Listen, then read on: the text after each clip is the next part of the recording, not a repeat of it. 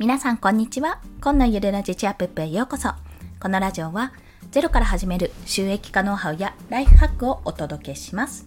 はい。ということで本日のお話は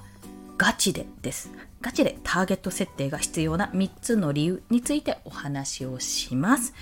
いや、知ってるよっていう方はね、もうこの放送聞かなくて大丈夫です。ターゲット設定ってざっくり？ん？過去の自分？ん ?20 代女性？みたいな感じで結構ざっくりしてる人絶対聞いた方がいいです。私も本気出して、本気出して本気出してって何ぞやですね。いつでも本気なんですけども、ここはね、熱く語らせていただきます。まあ、ということで今日はこんな人におすすめということで、まあ、発信がなんかうまくいってないなと感じている方や、そもそもターゲット設定ってどうやってやるのって思ってる方ですね。そちらの方々にぜひ聞いていただきたいと思います。そして、まあ、早速ですが、この3つの理由についてお話をいたします。その3つの理由は、1つ目、万人受けは不可能です。ミッションインポッシブルでございます。そして2つ目は、ターゲットを絞ると内容が絞られるというところですね。そして最後は、確実に届けることを目的にするというところです。確実に届けることを目的にする。ということですね。3つもう一度言うと、万人受けは不可能。ターゲットを絞ると内容が絞られる。確実に届けることを目的にする。この3つについて1つずつ解説をしていきます。まずですね、まあ、発信をしている方や、もちろん私みたいにデザインをしている方は、万人受けする内容っていうのは発信してないとは思うんですね。うん。だって不可能じゃないですか。誰でも受ける、誰でも見てくれる、誰もが手に取ってくれるものってそうそうないんですよ。そう。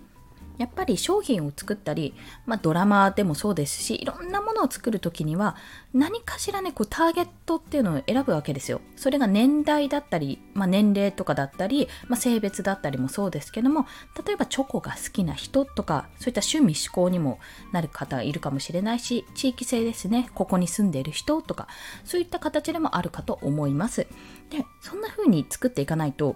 やっぱり広く広く届けようと思ってしまえばしまうほど自分のその発信内容ですね発信してる内容や、まあ、私の場合デザインがどんどんどんどん迷走します。本当にこれ誰に届けたいのっていう。結果的に誰にも届かなくなってしまうっていうことが本当にあり得てしまうのでここは万人受けはできないな。例えば20代女性に向けてやりたいって思った場合も20代女性全員から受けることは不可能と思ってください。そう。何かしらもっと絞らないと本当にここは難しいです。まずここが大前提としてお伝えしたいところでした。そして2つ目はターゲットを絞ると内容が絞られるっていうところ。これね、すごくね、あの、わかりやすいと思うんですが、要はデザインで言うと、うん、例えばファッション雑誌があるじゃないですか。ファッション雑誌。ファッション雑誌も20代女性に向けたファッション雑誌と10代女性に向けたファッション雑誌と30代女性に向けたファッション雑誌とそれぞれ年代ごとでもだいぶ違いますよね。あれ。まあ、だか10代だとピッチレモンとかニコラとかそんな感じかな。で、あと20代だとノンノとか？ノンノはもっと若い？ウィズとか今あるのかな？その辺のなんかキャンキャンとか私はその辺だったんですけども 見ていたとかあこんな人が多いんだなっていうところで流行っていたところでありますが、まあ、その辺の雑誌ですし30代近くになると30代がねちょっと分かんないんだよね。オッチとかなのかなって オッチ行き過ぎ。ちょっとその辺がねよく分かってないんですがスイートとか。なんかその辺もあの変な話そのギャル雑誌だってギャルっぽいちょっとおしゃれなね派手めな格好がいいって人はそっちだし例えばもっとナチュラルであの、ふわっとしたような感じが良ければこっちとか、あの、のんのとか、そんなイメージがね、いろいろあるんですよ。ファッション雑誌一つで捉えても。そんな風にターゲットを絞ることによって、やっぱり内容が絞られるわけなんですよね。なので雑誌一つとっても年代で違うし、服のテイストでも違うし、テストにもだいぶ分かれますよね。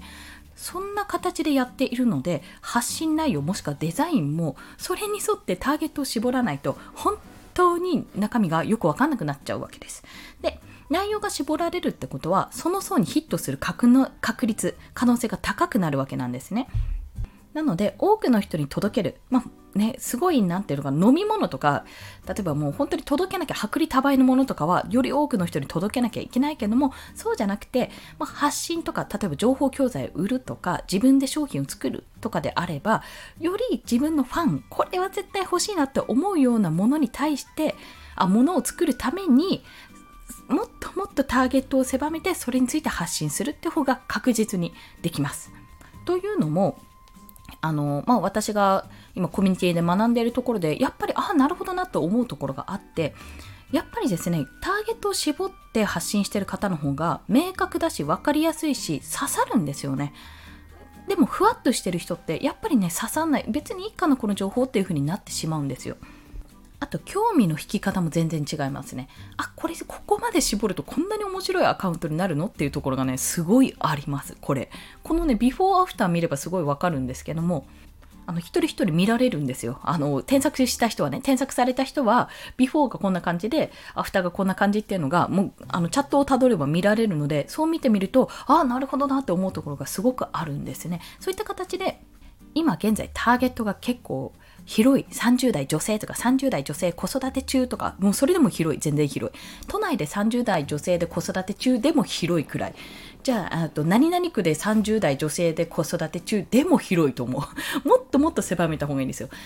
もうね言ってしまえば第1子が男の子第2子が男の子。まあ男の子兄弟かそれじゃ。男の子兄弟を持つ、えー、都内の何々に住んでいる30代女性ぐらいまで絞ってもいいくらい、検索で言うとね、5つか6つぐらいのワードが、キーワードが作れるくらいに絞って全然いいんですよ。それくらい絞ると、内容が絞られて、そこの情報、例えば何々区だったらその何々区の情報を出せるし、男の子兄弟あるあるっていう情報も出せるし、例えばそれが年子だったら年子ってこういうところ大変だったよねっていう情報も出せる。いろいろ出せるんですよ、そこ。で、そこにちょうどヒットした人がやっぱり見て、追いたくなるわけですよね。そういう形で攻めていくと。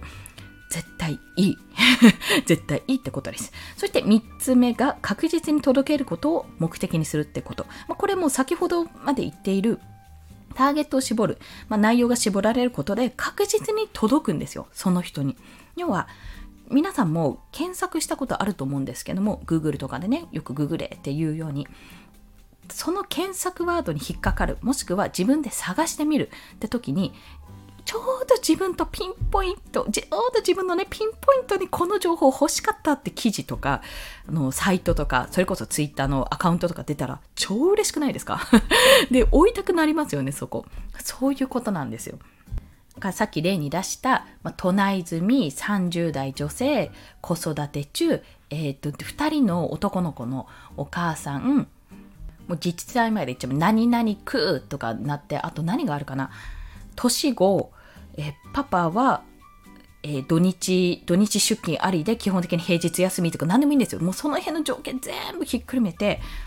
情報発信してみたら、ちょうどね、あの、1個ぐらいね、情報、情報というか、結果が、キーワードか、キーワードがずれてる方とかいても、大体に9割とか8割とか合っていたら、ちょっと置いたくなんですよ、そこで。あ、年子あるあるわかるとか、男の子の兄弟だとこれ辛いよねとか、どんなおもちゃ使ってるんだろうとか、この体力がね、無尽蔵でどんな習い事させてるんだとか、そんないろんな悩みがあるのを、全部その人のアカウントを見れば、その人のブログを見れば、その人の音声を聞けばわかるわけじゃないですか。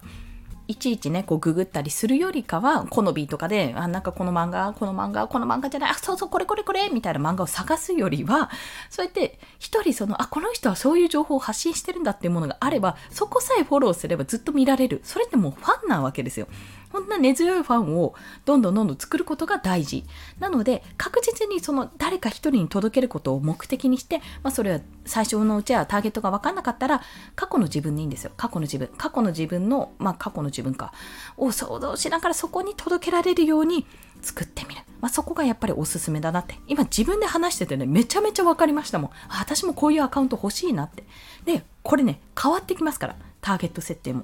まあ、変わっていくんですよ。自分も成長していくと変わっていって、最終的に、あ、これでいけそうだなって、マネタイズできそうだなって思ったところに落ち着くので、今はもしまだどうしようって悩んでる方とか、発信途中ででも定まらないなって思ってる方は、とりあえず1個試してみるんです。1個試してみて、あ、いけそうだなって思ったら、そこから絞っていけばいい。そう、それに決めるとか、あ、これいけないなと思ったらまた別、ちょっとずらして別のところにやってみるというような形でいろいろ試してみてください。私も試します。まあ、そんなお話でございました。今日はガチでターゲット設定が必要な3つの理由についてお話ししました。1つ目、万人受けは不可能。これが大前提です。2つ目はターゲットを絞ると内容が絞られるというところです。そして最後は確実に届けることを目的にするというところ。いやもう次回の意味も込めてね、今日はお話できてよかったと思います。はい。ということで今日の合わせて聞きたいは、じゃあどうやってターゲットを決めればいいのってところですね。まあそんな中で、発信テーマを決めるたった一つの法則という過去の放送をしております。今日の放送だけでもだいぶあこんな風になるんだろうなっていうご想像はできたかと思うんですがさらにね自分の発信テーマをどうやって決めたらいいかってところのお話をしておりますのでよろしければお聞きください。それでは今日もお聴きくださりありがとうございました。この放送いいねって思われた方、ハートボタンもしくはレビューなど書いていただけると嬉しいです。また、スタンド FM では1日3放送しております。フォローしていただけると通知が朝昼晩と飛びますので、もしよろしければフォローもお願いいたします。そんな形で、まあ、自分もこの音声配信を通じて、アウトプットを通じて、まあ、自分の方向性をね、いろいろ考えながらやっておりますので、皆さんもコツコツ頑張っていきましょう。コンでした。では、また。